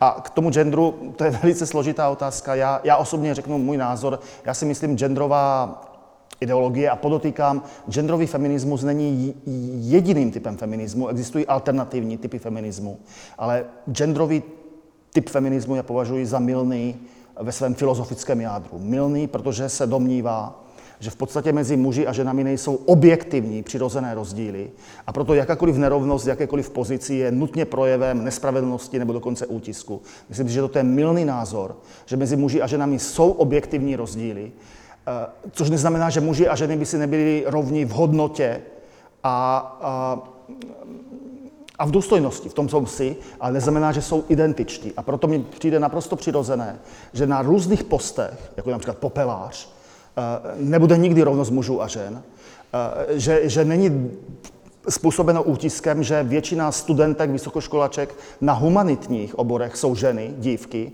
a naopak na technických jsou muži. Není to způsobené nějakými patriarchálními strukturami, ale svobodnými volbami a preferencemi mladých lidí. A můžeme se podívat na naše prezidentské volby nynější. Máme devět kandidátů přesně jako před pěti lety. Tehdy to bylo šest mužů, tři ženy. Není ani jedna žena, já osobně toho lituji taky. Ale ta otázka je, jak se, to, jak se to mohlo stát. A ta odpověď je, žádná žena se nerozhodla kandidovat. A mohla, jak jsme viděli, je to velice snadné dva dny před uzávěrkou získat 10 poslanců a 20, 10 eh, senátorů, 20 poslanců.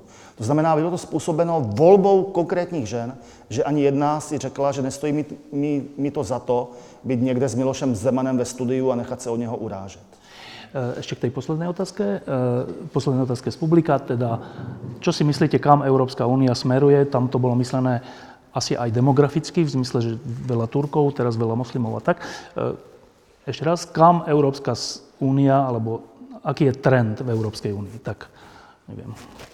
Kateřina. Um, tak demograficky je pravděpodobně zřejmý, to znamená, že jako bílí Evropané vzhledem ke své relativně malé natalitě vlastně relativně ubývají vůči přistěhovalcům, my přistěhovalce uh, potřebujeme.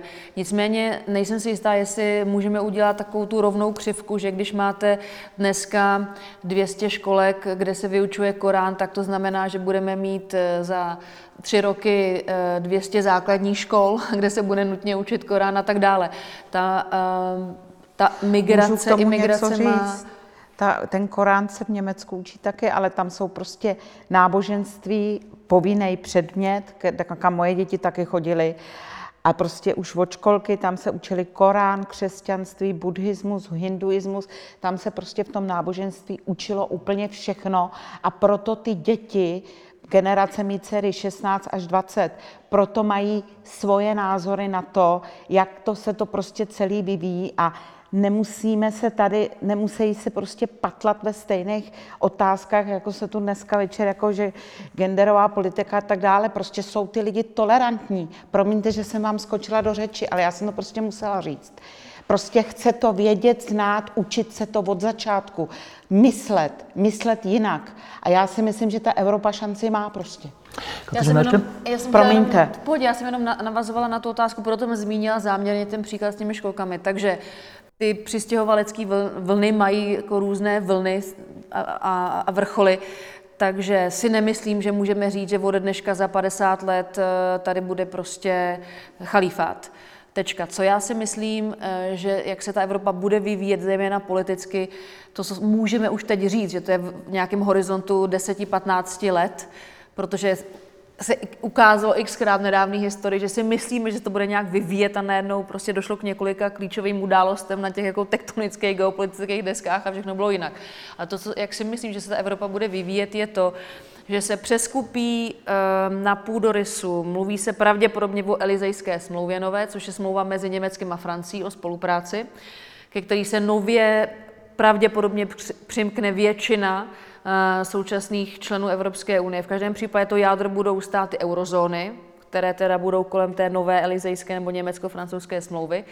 Tohleto společenství bude, um, bude integrovanější, to si můžeme vykládat tak, že budou jednotlivé pravomoci států omezeny nebo, budou, nebo se získá nějaká nová suverenita. Eh, budeme mít pravděpodobně nové instituce typu jednoho ministra financí a tak dále, ale tím nechci unavovat těma technikáliemi. Co je, myslím, důležité, je, že ta společnost bude vnitřně semknutější, nebo tato společenství, a bude eh, ochranářtější, i třeba co se týče eh, ve věci těch tedy náboženských pravidel. Já si myslím, že ta pravidla na to přistěhovalectví a tak dále budou tvrdší a bude daleko těžší tu krustu prolomit a dostat se dovnitř. No a úplně posledná otázka se bude týkat lásky, jako vždy. A ten konkrétně lásky k Evropské unii. Tak, keď hrajú hymny pri futbalových šampionátoch, tak fanúšikov, ale aj tých hráčov, to nejako, sa ich to nejako dotýka, keď hrá hymna ich štátu, Nemecka, Talianska, Česká, Slovenska. Uh, mňa sa ešte stále dotýka, keď sa hrá česká hymna, ináč to zaujímavé, to má veľkú zotrvačnosť. Uh, to ja mám taky vůči slovenské. No a teraz.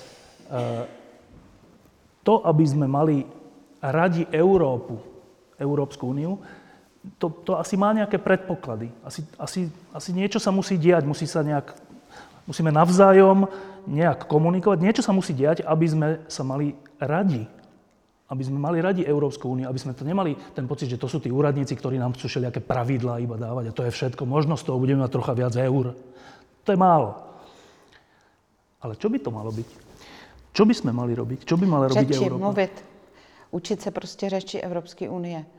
Eh, já třeba, my bydlíme na hranici se Švýcarskem a s Francií a moje obě děti měly od první třídy povinnou francouzštinu. Potom ve třetí třídě nastala ještě angličtina, takže oni vlastně teď umějí německy, anglicky, francouzsky. A to, to jsou Evropani potom už. Jo? Oni můžou prostě s těma třema jazykama se všude domluvíte. Samozřejmě, že s angličtinou se domluvíte všude. Tu francouzštinu by nepotřebovali, ale vzhledem k tomu, že bydlíme vlastně 50 kilometrů od francouzských hranic, mluvit, mluvit, mluvit, prostě stýkat se s těma lidma, cestovat, jezdit a nemít nějaký předsudky neustále, že my jsme lepší. To hovoríte, že čo by sme mali robiť my jednotlivci a máte nejaký pocit, ako by sa mala správať tá európska elita? Co je u vás elita? Vláda? Európska komisia, Európsky parlament. No, ľudia, ktorí sú tí európsky politici. No tak samozřejmě, že by asi ta byrokracie se měla nějakým způsobem, ale to je to, jak jsme tady o tom teď mluvili, že, že prostě nastane Francie s, s Německem, udělají takovou tu turbo Evropu, na to se nabalají ty státy kolem, který to budou chtít s nima a to jsou většinou státy s eurem, s eurozónou, takže ty státy, které to euro nepřijmou, budou jaksi na ně koukat zvenku a nebudou vědět jako tak úplně, jak se zařadit. Já si myslím prostě, že když už, tak už, tak se vším. Kateřina. No já mám takovou dlouhodobou tezi, která je možná směšná, ale řeknu stejně. a sice, že ta elita by měla dovolit Eh, aby se o ní psal bulvár. My potřebujeme prostě společně. Ne, ne, ne, ne. Ale ne. evropská elita, myslí.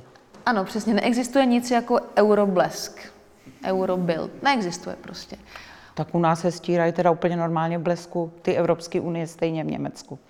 Ale Němec, německý uh, bulvár zpravidla stírá Merklovou nebo... nebo ale i Junckera, ne, no, všichni to dostávají Německý zabrat. nebo německy mluvící, no, nebo Francie německy taky. mluvící zastup, zástupce. Ale my nemáme nic, ten bulvár je trošku, by to myslím vážně, jako konkrétně, že máme, nemáme ten nosič těch úplně základních emocí společnej, celoevropský, tak je to samozřejmě trošku paralela. A tím chci říct to, že nám chybí, nebo Evropské unii a té elitě chybí emoce, to sdílení těch, jako, nebo spojení si určitých emocí s těma těma lidma a to, že je taky vidíme jako příběh. My vidíme, my jsme schopni vidět naše národní politiky jako celistvý příběh. Jako Mečara taky nevidíš jenom jako člověka, který měl nějaký faktický rozhodnutí, ale vidíš ho jako prostě příběh člověka, který nějak vyrostl, chodil s někým do školy, s někým se někde potkal, s tím začal biznis a tak dále. A na tu, na tu evropskou elitu se takhle nekoukáme. Byl, padlo tady slovo Junkra, my o něm víme, že to je předseda Evropské komise a že eh, udělal jako špatný rozhodnutí, kontroverzní rozhodnutí s kvotama, ale už třeba nevíme, že to byl člověk, který, který mu jehož otec prostě přežil, který byl totálně nasazený, který ho málem zastřelili, který přežil válku jako vlastně ve Wehrmachtu, nuceně nasazený ve Wehrmachtu na Ukrajině.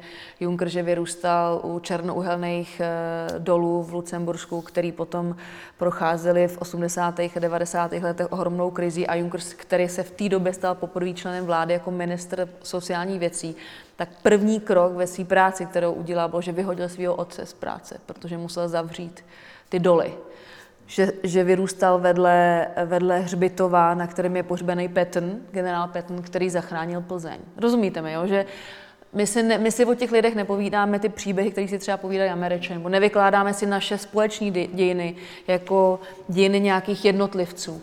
A tím pádem si nebudujeme nějakou přirozenou emoci vůči tomu celku, který je náš vlastně, který nás přesahuje. Ale teda, keď to troška preženiem, tak poviem, že Češi asi teda Európsky bulvár nevytvoria, dúfam, tak... Um, My to moc neumíme. Britové čo by mali. Česi urobiť? Aby měli Evropu radši?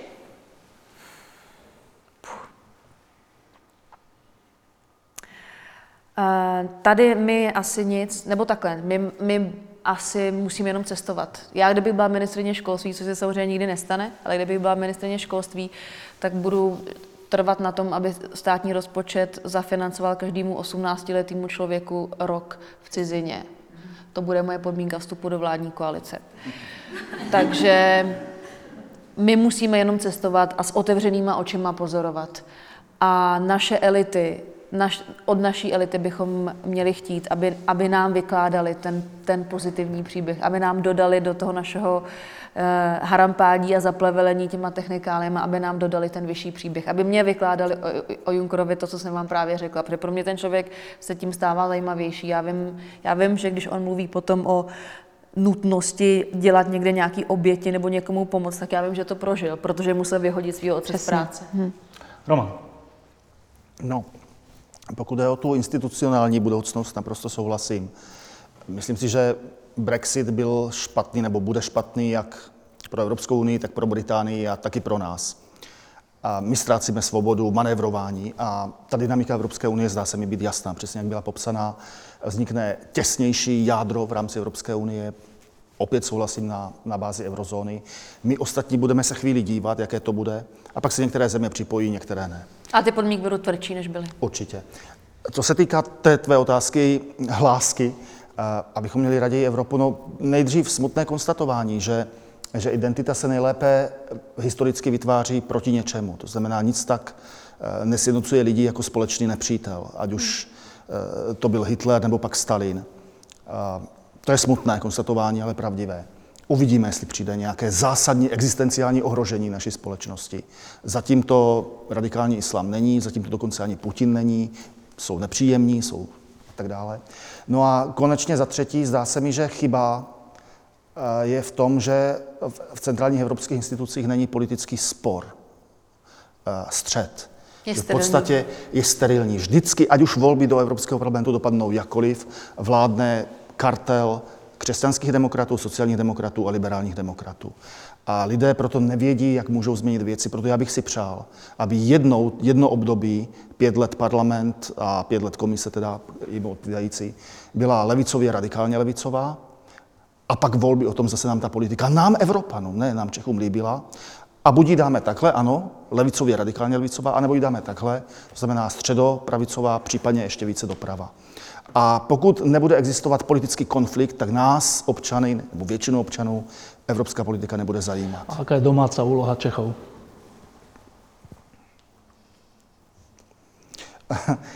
Češi jsou pragmatičtí. Od Čechů bych nečekal leadership.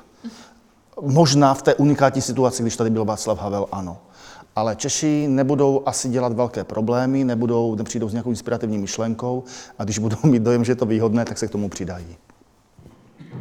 Tak, já mám na závěr jedno ospravedlnění a jedno poděkování. Můžu ještě mě, jak ano. jsme se dneska, pardon, jo, jsme se dneska bavili o tom Topolánkovi, jo, jak byl sesazen uprostřed vlastně evropský, eh, uprostřed předsednictví Evropské unie ze svého křesla ministerského předsedy českého, tak vlastně eh, tak, jak jsem to pozorovala venku ve Francii, v Německu, v Anglii, nás ty lidi strašně brali díky tyhle ty osobnosti, prostě nejenom to Polánka, ale vůbec, jak jsme to brali, tu Unii, jak jsme byli pro, jak tady byl ten prostě ten Havel a jak se to všecko tak nějak pozitivně vyvíjelo. A najednou uprostřed toho našeho předsednictví se nám zhroutí vláda díky prostě nějakému šílenému paroubkovi. To nikdo nechápal. Nikdo to nechápal. A přesně takhle my se chováme. To je jenom to, co jsem k tomu chtěla říct. A teraz to ospravedlnenie. Ospravedlňujem sa vám v mene Slovenska za Andreja Babiša. A teraz to poďakovanie. Ďakujem Romanovi Jochovi, Kateřine Šafažikovej a Dagmar Beckovej za inšpiratívny rozhovor. Ďakujem pekne, dobrý večer.